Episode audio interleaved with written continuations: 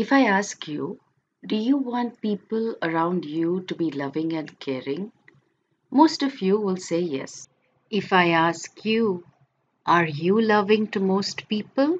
Most of you will not say yes immediately. Some of you will say, it depends. I'm loving, but I'm not mushy. I hold myself back because I may be misunderstood. Sometimes I'm loving, sometimes I'm not. Namaste and welcome to the River of Wisdom podcast, a podcast that brings to you the ancient Vedic tradition which reveals that you are pure being having a human experience. I'm your guide by the side, Swamini P. Let us flow, you and I, on the banks of the river of wisdom. Although most people want to be loved, is it not an irony that most of us find it difficult to be loving? Although most people want to be trusted and accepted, is it not an irony that most of us find it difficult to trust and accept others? Really speaking, intrinsically, every individual is a loving person. This is a fact to be discovered. When we are loving, emotions such as compassion, giving, sharing, and understanding become manifestations of that love.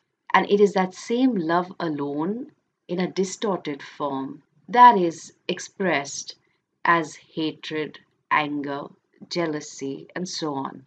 With whom do we find ourselves on a roller coaster of emotions? Family and friends, not strangers on the street.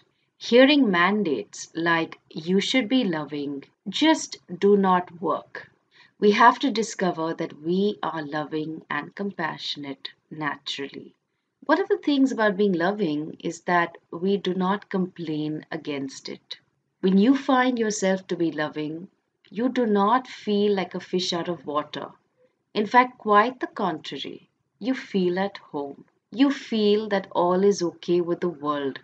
Somehow, your world perspective is filled with hope and optimism. Somehow, you are able to imagine many possible solutions to difficult problems. It is that love for the country, also known as patriotism, which can prompt a soldier to even die for the country. When you are loving, you rarely complain. When you are loving, you are accepting of yourself. When you are loving, others are acceptable to you. When you are loving, you do not resist other people being different. When you are loving, you accommodate another person's weaknesses as much as your own. When you are loving, you reach out to people. You spontaneously give.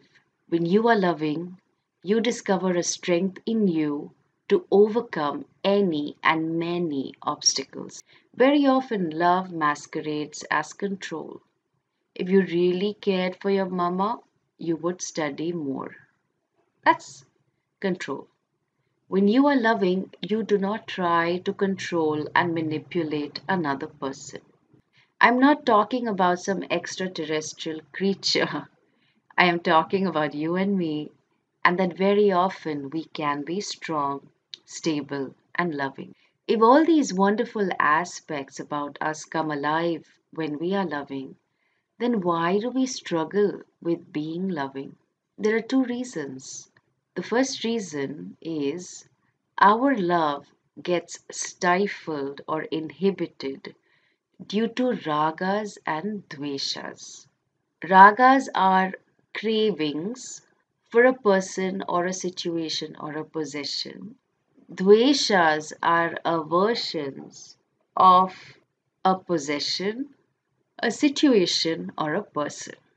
If the binding desires in the form of ragas, that is cravings, and dveshas, that is aversions, were converted into preferences, then we could continue to be loving and strong. The second reason why we struggle to be loving is because we find it difficult to trust. And hence, if we could find a way to trust, then we would return to be strong and loving. More about the second reason in another episode. I will dwell on the first reason today.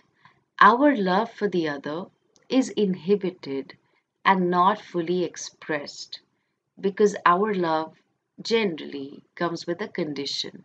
The condition could be a raga, which is a binding craving for something, or the condition could be dvesha, which is an aversion towards something.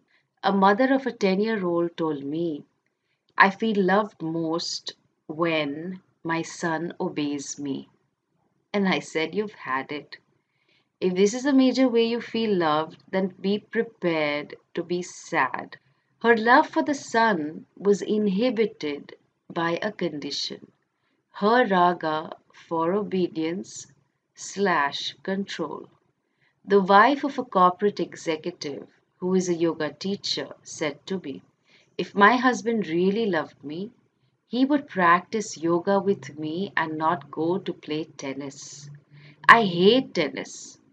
Her love for her husband manifested as anger because of her aversion towards tennis. A creative professional was considering ending her life because she felt she had lost her creative spark. She was at the end of her game. Her love for herself came with a condition of being prolific and creative all the time. The condition not being fulfilled covered her love for herself and her life. If ragas were simple likes and dislikes, no problem. But when these ragas and dveshas, cravings and aversions, become intense and binding, then our love for the other is inhibited or stifled. Our vision is blinded as we lose sight of the big picture. The world gets divided into what I really, really like and I cannot do without, and the things I hate, I cannot stand, I would much rather do without. Our ragas and dveshas become more real than reality itself. We're not able to see the other person for who he or she is. We are not able to offer freedom to the other person to be what he or she is. At any cost, we want our binding desires to be fulfilled. At the beginning of the romantic relationship, or at the beginning of our stage as parents, or at the beginning of our work stint, the conditions were few. We were far more accepting, far more accommodating, and definitely more loving. Along the way, love turned into control. And the reason it happens is because we are trying to find a way out of our human condition. We are yet to grasp that the problem of inadequacy of the human being is a spiritual problem of taking oneself to be just a person and not a psychological problem. We start to look for conditions that will complete us in some way. Instead, if we were to focus more on reducing our binding ragas and dveshas to preferences our loved ones would feel more accepted and respected. If our ragas and dveshas were reduced to preferences, our loved ones would not pressurize us either to fulfill their ragas and dveshas or binding desires. If our ragas and dveshas were reduced to preferences, then the basic loving person that we really are will be more manifest. The next time you say, My son must do this, say that I would prefer my son to do dot dot dot. I can share my view with him and hope that he sees my point of view. My son is an independent person and he is free to decide. I pray for the serenity to accept him and myself, the courage and the willingness to change myself and the wisdom to see the difference of what can be changed and what cannot be changed. When you say this, see how you think and feel after. The next time you say, My husband should do dot dot dot. Say that I would prefer my husband to do dot dot dot. Dot dot dot meaning whatever comes to your mind because it's going to be different for different people. My husband is different from me, and that is okay. See how you think and feel when you say this. The next time you say, My guru should do that, dot dot dot, you know, people don't even spare gurus. Try and say that I would prefer my guru to do dot dot dot. She is independent and free to decide. I may or may not like what she does, and that's okay. We see that everyone has binding desires in the form of ragas and dveshas, which inhibit their capacity to be loving. When you are loving, you discover a commitment to the other person's growth. When you are loving, your boundaries are flexible. When you are loving, you are trusting. When you are loving, you find an enormous reserve of energy and enthusiasm that you did not know you had. When you are loving, you do not demand the other person to be different. You are in harmony. You are not in conflict and you have an abiding peace. My beloved Guru, Pujya Swami Dayananda Saraswati ji, would say, You are free to the extent that you give freedom to others. When we start practicing this way of being, a way of recognizing the other's freedom, a way of reaching out to the other, a way of trusting the order that makes us all different, we marvel and wonder at how different and yet interconnected we all are. We start to relax as we discover our freedom to be and the freedom of the other person to be. Many of our binding desires come from past impressions and the background factors that have shaped our lives. We see that people cannot help being who they are, good, bad, or ugly. Most are really trying to be the best versions of themselves. The more we recognize the freedom of others, the more we are in tune.